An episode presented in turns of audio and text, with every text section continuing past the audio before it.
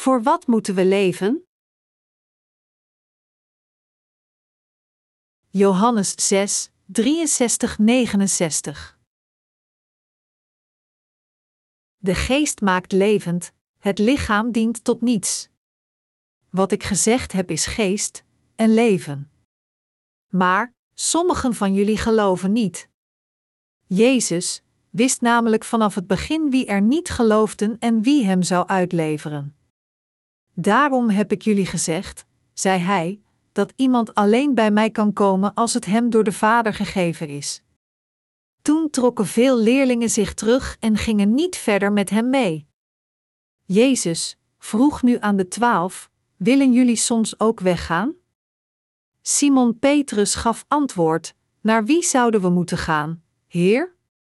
U spreekt woorden die eeuwig leven geven, en wij geloven en weten dat u de Heilige van God bent. Voor wat leven u en ik nu? We werken niet voor iets dat vergaat, maar voor iets dat nooit zal vergaan. Anders gezegd, wij werken om de verloren zielen in deze wereld te redden, en wij leven om de harten van de mensen weer te laten opbloeien. We doen alleen wat goed is. Leeft u nu echt voor datgene wat eeuwig is? Van 24 uur in één dag, hoeveel uren leven we voor het onvergankelijke?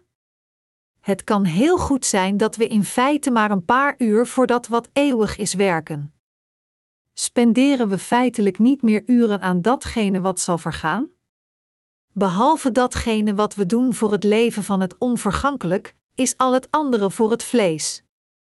Als u hard werkt voor uw eigen vlees dat weg zal rotten, dan bent u inderdaad uw tijd aan het verknoeien. Natuurlijk, soms zoeken we wat lijkt voor het vlees, omdat we de evangelische dienst moeten ondersteunen. Maar als het inderdaad voor het evangelie is, dan is niets voor het vlees. Wat een voordeel is voor het evangelie is oprecht geestelijk. Mijn medegelovigen, tenzij we leven voor het evangelie, kunnen we onszelf niet de leerlingen van Jezus noemen. Als we inderdaad Jezus leerlingen zijn die geloven in de rechtvaardige handelingen die de Heer heeft gedaan op deze aarde, dan moeten we duidelijk weten hoe we onze levens moeten leiden. Hoewel we in een corrupt lichaam zitten, kunnen we toch integer werken met dit corrupt lichaam. Ik denk vaak na over hoeveel in mijn leven echt toegewijd is aan datgene wat eeuwig is, tot dat wat nooit zal vergaan. Dus, van 24 uur per dag, als ik mezelf onderzoek om te zien hoeveel uren ik spendeer aan het onvergankelijke werk, en hoeveel uren ik spendeer aan het vergankelijke werk, dan kom ik tot de conclusie dat ik niet zoveel uren aan het werk dat niet zal vergaan spendeer. Een prediker uit onze missie telde de uren die hij voor het evangelie werkte, buiten beschouwing latend de tijd die hij sliep, at, naar de wc ging, en zo verder, en hij ontdekte dat het feitelijk weinig uren waren. De uren die de mensen spenderen voor het onvergankelijke zijn er inderdaad maar een paar. Zelfs als we de hele dag voor het onvergankelijk zouden leven, dan zou het nog niet genoeg zijn. Zelfs als we ons hele leven eraan zouden toewijden, zouden we nog steeds niet genoeg uren voor het onvergankelijke spenderen.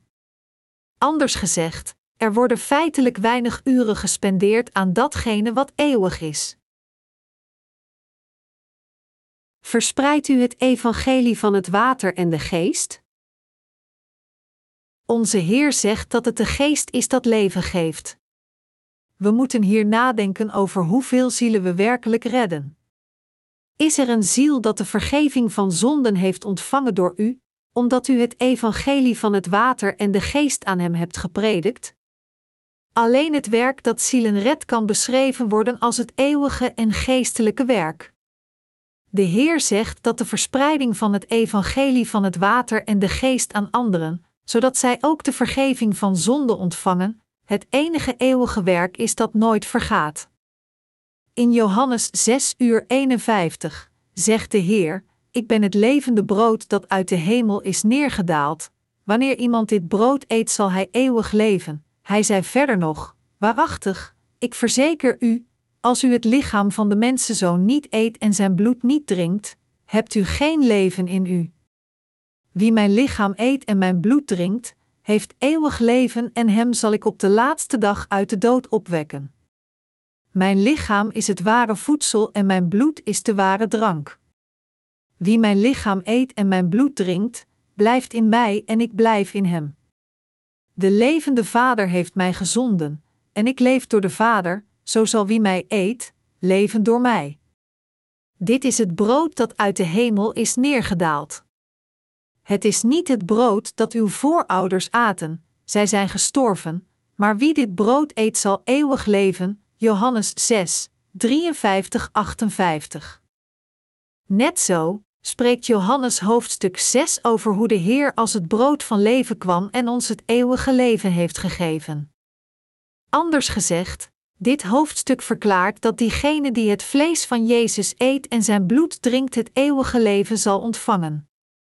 Diegenen van ons, die deze waarheid als eerste wisten, voordat anderen erin geloofden, moeten dit evangelie van zaligmaking ook aan anderen verspreiden.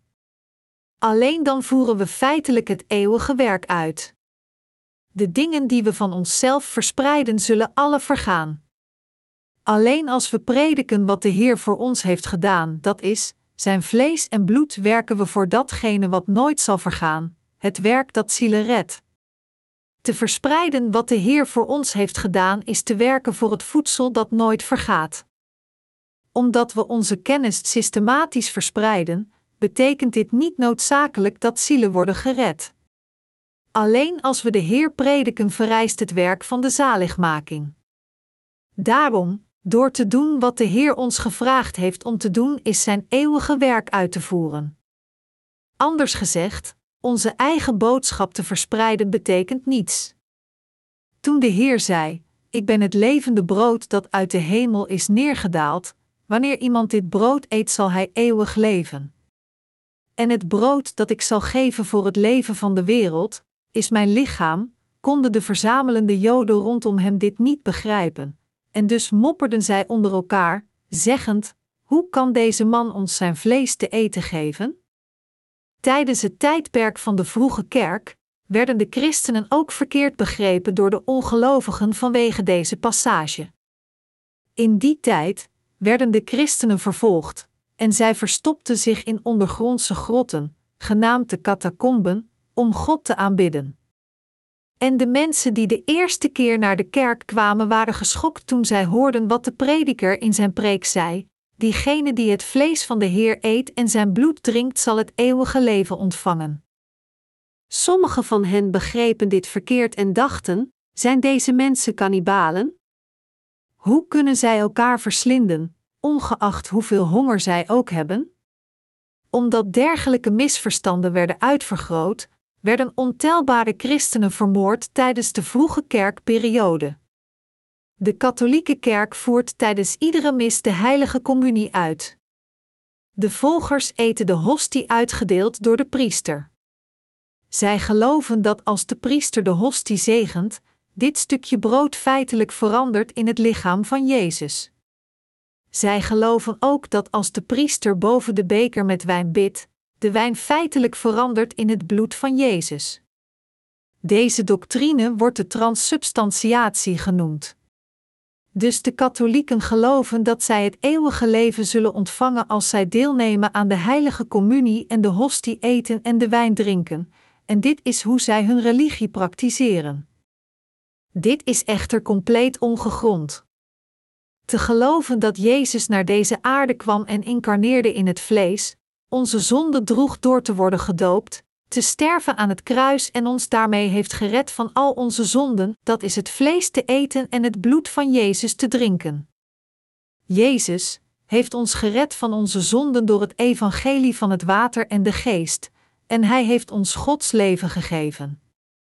Voor ons om het God gegeven evangelie van het water en de geest in onze harten te accepteren, is het vlees van Jezus te eten en zijn bloed te drinken. Niets anders dan dit evangelie is het brood dat onze zielen redt. Laten we onszelf onderzoeken om te kijken hoeveel van onze huidige levens we inderdaad leven voor de Heer. Waarom leeft u in deze wereld? Leeft u alleen voor de materiële welvaart? Nee, dat doet u niet. Het is om andere zielen te redden dat we leven en werken op deze aarde. De Bijbel zegt: Dus of u nu eet of drinkt of iets anders doet, doe alles ter ere van God. 1 Corinthiërs 10 uur 31. Deze passage betekent dat we moeten leven voor het werk dat zielen redt. Anders gezegd, eerder dan te leven op deze aarde voor datgene wat zal vergaan, moeten we leven voor het werk dat dode zielen redt. Beste medegelovigen, wat maakt dat wij doorgaan met ons leven? Als uw leven betekenisloos is, dan kan dit alleen betekenen dat u iets verkeerd doet. U moet weten waarom u leeft, precies beseffend voor welk doel u doorgaat met uw leven. Alleen dan zal uw leven zin hebben. U moet uw verstand richten, wetend dat het doel in uw leven is het woord van God te gehoorzamen en het werk uit te voeren waarmee Hij u heeft toevertrouwd, en u moet met geloof leven volgens de wil van God. Er is niets betekenislozer en vermoeiender dan te werken zonder doel, niet wetend waarom u doet wat u doet. En uw zusters, leeft u alleen om voor uw kinderen te zorgen zodat zij succesvol opgroeien? Maar wat gebeurt er als u voor een dergelijk doel leeft? Nadat u voor al die tijd voor uw kinderen hebt gezorgd, zult u alleen sterven, en uw eigen kinderen zullen hetzelfde doen als u, zorgen voor hun eigen kinderen om vernietigd te worden zoals u. Wat is dit? Dit is niet het soort van leven dat geleefd moet worden voor dat wat eeuwig is. Terwijl u nog leeft, moet u als eerste Jezus ontmoeten en de vergeving van zonden ontvangen. En dan moet u werken om andere zielen te redden. U moet werken naar uw doel, het eeuwige werk. Als u niet weet waarom u nu leeft, dat is, als uw leven doelloos is, dan is uw leven een compleet waardeloos leven. Maar ondanks dit, weten de meeste mensen in deze wereld niet waarom zij leven. Zoveel mensen vervallen aan alcohol of drugsverslaving omdat hun harten leeg zijn. Omdat zij niet precies weten waarvoor ze moeten leven, spenderen zij betekenisloze dagen op de tredmolen oneindigende rondjes draaien tot de dag van hun dood. De Bijbel zegt dat een dergelijke doelloos leven zoals dat van het beest is dat wordt afgemaakt, Psalm 49, 20. Hoe zit het met u? Waarvoor leeft u? Leeft u gewoon omdat u ademt en uw hart nog steeds slaat? U moet een duidelijke richting hebben in uw leven, waarom u leeft en voor wat u moet leven. Onze levens zijn anders dan dat van een beest en niet alleen in hoe we eten, ons voortplanten en slapen. We leven niet alleen om meer rijkdom te vergaren voor een goed leven, nog leven we om goed te zorgen voor onze eigen kinderen. Als dit onze doelen in ons leven is, hoe leeg zouden onze levens dan zijn? Als we onze kinderen opvoeden om als volwassenen succesvol te zijn, denken ze allemaal dat zij zichzelf hebben opgevoed. Het is zo leeg en betekenisloos. Vanaf het moment dat u werd geboren, is uw leven niets meer dan een serie van stappen richting uw eigen graf. Hoe nutteloos is dit? Wat voor een hoop hebt u in een dergelijk leven? Onze Heer zei: U moet geen moeite doen voor voedsel dat vergaat, maar voor voedsel dat niet vergaat en eeuwig leven geeft. Johannes 6 uur 27. In een ander woord vertelde hij ons te werken voor dat wat eeuwig is. Hij zei ook: De geest maakt levend, het lichaam dient tot niets, onze Heer kwam naar deze aarde om ons te redden en ons het eeuwige leven te geven. En Hij vertelde ons te leven voor dat wat eeuwig houdt. Hij zegt tegen ons: U moet ook leven zoals ik leefde. Leef voor het evangelie, verkondig mijn naam en voer het werk van de Vader uit dat iedereen in staat stelt de vergeving van zonde te ontvangen. En nadat u al deze dingen hebt gedaan, komt u naar mij. Toen Jezus de zieke genas en de hongerige voedde door het wonder van de vijf broden en twee vissen uit te voeren, verzamelen zich tienduizenden mensen zich onmiddellijk rondom hem als een wolk en volgden hem overal. Hoewel zij de Heer volgden vanuit een vleeselijke motivatie, wilde Jezus hen feitelijk geestelijke zegeningen geven. Dat is waarom Jezus tegen hen zei: Mijn lichaam is het ware voedsel en mijn bloed is de ware drank, hen vertellend dat zij het eeuwige leven moesten ontvangen door in zijn werk te geloven. Hij zei ook: De geest maakt levend, het lichaam dient tot niets. Maar toen de mensen zijn woord hoorden, gingen zij allemaal weg. Zelfs veel van zijn leerlingen verlieten hem toen, zoals er staat geschreven: Toen trokken veel leerlingen zich terug en gingen niet verder met hem mee. Johannes 6, 66. Anders gezegd, hoewel ontelbaar veel mensen het voedsel van het vlees had ontvangen en genezen waren van hun ziektes terwijl zij Jezus volgden, met zijn laatste paar woorden, gooide Jezus koud water op hun harten, die alleen de dingen van het vlees aan het zoeken waren. Hij zei tegen hen: Het is de geest die leven geeft, het vlees dient tot niets. Ik ben niet naar deze aarde gekomen om u alleen brood te geven. Ik zal u geen brood meer geven in de dagen die komen.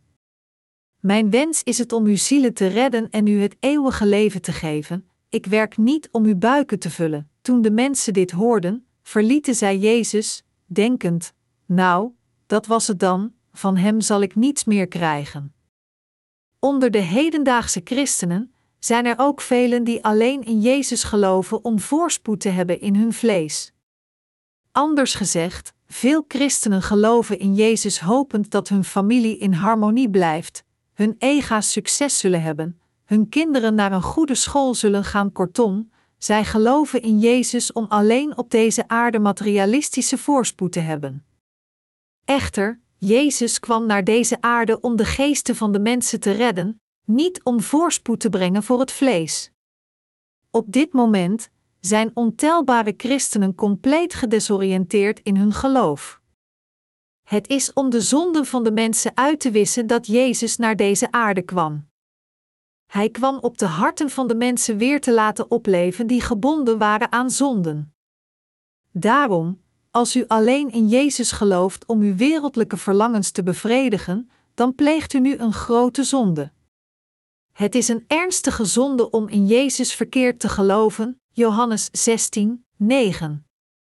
Als u alleen in Jezus gelooft om voorspoed te hebben op deze aarde, dan moet u nu alles inpakken en Jezus meteen verlaten. U zult beter af zijn om gewoon werkzaam en ijverig in deze wereld te leven. Als u zo heel uw leven leeft, zult u op zijn minst in staat zijn een huis te kopen om een dak boven uw hoofd te hebben en genoeg geld kunnen sparen om vol te houden tot uw pensioen. Laten we aannemen dat u 2000 dollar in een maand verdient.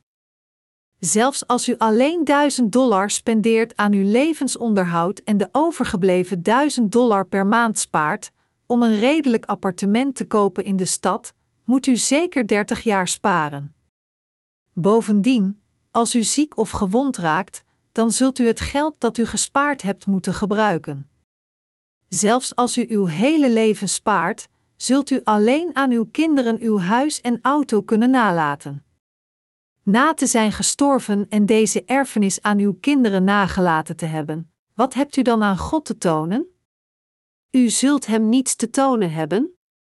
Zou u in staat zijn tegen de Heer te zeggen: Nou, ik heb een half miljoen dollar verdiend terwijl ik op aarde was? Nee, u hebt niets om hem te tonen.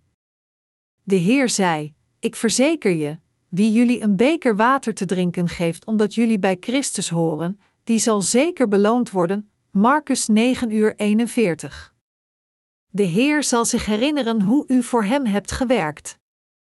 Weinig mensen doen feitelijk het eeuwige werk dat niet vergaat. Onder de ontelbare pastoors in deze wereld is het zeer zeldzaam om iemand te vinden die een persoon naar het wedergeboren zijn leidt. Een overgrote meerderheid van hen doen hun hele leven niets. Omdat deze pastoors zelf leven voor het vergankelijke en anderen ook laten leven voor het vergankelijke, als zij sterven, zullen zij allemaal naar de hel worden gestuurd om voor eeuwig weg te rotten. Ik waarschuw u te denken aan datgene wat u Heer zei, dat het de geest is die leven geeft, Hij heeft ons het werk toevertrouwd dat leven geeft. Laten we samen kijken naar Johannes 6, 77, 68. Jezus vroeg nu aan de twaalf: Willen jullie soms ook weggaan? Simon Petrus gaf antwoord: Naar wie zouden we moeten gaan, Heer? U spreekt woorden die eeuwig leven geven. Jezus zei tegen de leerlingen: Als u ook wilt gaan, dan ga. Het is de geest die leven geeft. Ik ben gekomen om alle zielen te redden, niet om uw ziektes te genezen. We kunnen zien dat Petrus hier wedergeboren was. Toen Petrus zei: Heer, naar wie moeten we gaan? U hebt de woorden van het eeuwige leven, beleidde hij het volgende: Uw woord is het woord van het eeuwige leven, het woord dat ons redt. Uw woord is niets anders dan het woord van God. Het is volgens uw woord dat wij voor eeuwig zullen leven, en het is volgens uw woord dat wij de vergeving van zonden hebben ontvangen. Ons geluk en eeuwige voorspoed komt door uw woord. Dat is waarom Petrus beleidde, en wij geloven en weten dat u de heilige van God bent. Johannes 6, 69. Petrus geloofde in het woord van het eeuwige leven. We moeten weten en geloven in datgene wat de Heer ons vertelde, en we moeten in overeenstemming met dit leven. Ik vraag u uw leven niet in nutteloosheid te laten wegkwijnen, levend als een varken dat geobsedeerd door eten en drinken, om betekenisloos te sterven. Natuurlijk, voordat we waren wedergeboren door het evangelie van het water en de geest, konden we niet anders dan zo te leven. Waarom? Omdat we niet wisten wat het ware leven was. Echter, nu we wedergeboren mensen zijn geworden, weten we dat de Heer ons op deze aarde heeft geplaatst zodat wij zouden leven voor datgene wat de moeite waard is, voor wat eeuwigdurend is en voor datgene wat de mensen van hun zonde redt. Dit is waarom God ons zijn kerk heeft gegeven, onze families en ook onze werken. Ik moedig u alle aan te geloven dat God al onze omstandigheden heeft toegestaan om ons het werk dat zielen redt uit te laten voeren. We moeten inderdaad het juiste geestelijke begrip over deze kwestie hebben en leven met geloof. Bent u nog steeds geestelijk onvolwassen dat uw verstand gericht is op de dingen van het vlees? Hoe kan ik succes hebben en goed leven op deze aarde? Nu dat ik geen zonde meer heb, wat moet ik doen om gelukkig met mijn familie te leven? Is dit niet wat u toevallig wilt? Ik smeek u te beseffen dat we niet op deze aarde zijn voor dergelijke vergankelijke dingen. We bestaan op deze aarde om het werk dat de zielen van andere mensen redt te doen, voor het werk dat getuigt over het woord van God, en voor het werk van de verspreiding van het evangelie. U moet beseffen dat het is door ons met de grote opdracht toe te vertrouwen genaamd de verspreiding van het evangelie dat God ons wedergeboren liet worden en ons op deze aarde plaatste. We moeten werken voor het werk dat de zielen van de mensen redt. En we moeten weten dat het vlees tot niets dient. Behalve het werk van de verkondiging van Gods evangelie, zal al het andere verdwijnen. Het zijn onze zielen die gered zijn door te geloven in Jezus. Hoewel ons uiterlijk vergaat, wordt ons innerlijk bestaan iedere dag vernieuwd. 2 Korintiërs 4 uur 16. We moeten leven voor het werk dat andere zielen redt. We moeten de rest van onze levens leven voor de schat die nooit zal vergaan. Of we op het werk of thuis zijn, we moeten alles doen voor het werk dat andere zielen redt, en we moeten ons helemaal op dit doel concentreren. Wat we ook doen, we moeten het werk van de geest doen. Mijn medegelovigen, wat u ook eet of drinkt, ik wil dat u leeft voor het werk waar de Heer ons mee heeft toevertrouwd. Waarom heeft God u en mij gered? Als u alleen rijk wilt worden in het vlees door uw leven van geloof, verlaat de kerk dan stilletjes. Als u echter uw leven wilt leven voor de verspreiding van het evangelie en geholpen wilt worden door God, dan moet u zich verenigen met de kerk. Als iemand die wedergeboren is door te geloven in het evangelie van het water en de geest alleen leeft voor zijn eigen vlees, dan zal zijn hart nooit de bevrediging vinden. Nog zal God hem alleen laten om zo te leven. Als er iemand van Gods geliefde vervalt aan de liefde voor deze wereld, zal God hem onfeilbaar terug laten keren naar hem door welke noodzakelijke middelen dan ook. Mijn medegelovigen, onze kerk is geen wereldlijke kerk. Als u gelukkig wilt leven in de Heer, dan moet u uw hele leven het werk dat zielen redt uitvoeren. Als dit is wat u wilt, dan moet u bij ons blijven, maar als dit niet is wat u wilt, dan moet u uw spullen pakken en weggaan. Natuurlijk is het zo dat wij soms ontdekken dat we de wereldlijke dingen vervolgen. Echter, ons doel moet duidelijk zijn. Hoewel we niet altijd volgens de wil van God kunnen leven, moeten we wel weten wat het juiste doel in onze levens is. Het feit dat we nog steeds gebreken hebben is compleet iets anders dan niet het doel van ons leven te kennen. Het is om zielen te redden dat wij bidden, het evangelie prediken en het koninkrijk van God uitbreiden. We hebben geen ander doel dan dit. De rechtvaardigen moeten alleen geloven in de rechtvaardigheid van God, en zij moeten alleen voor deze rechtvaardigheid leven.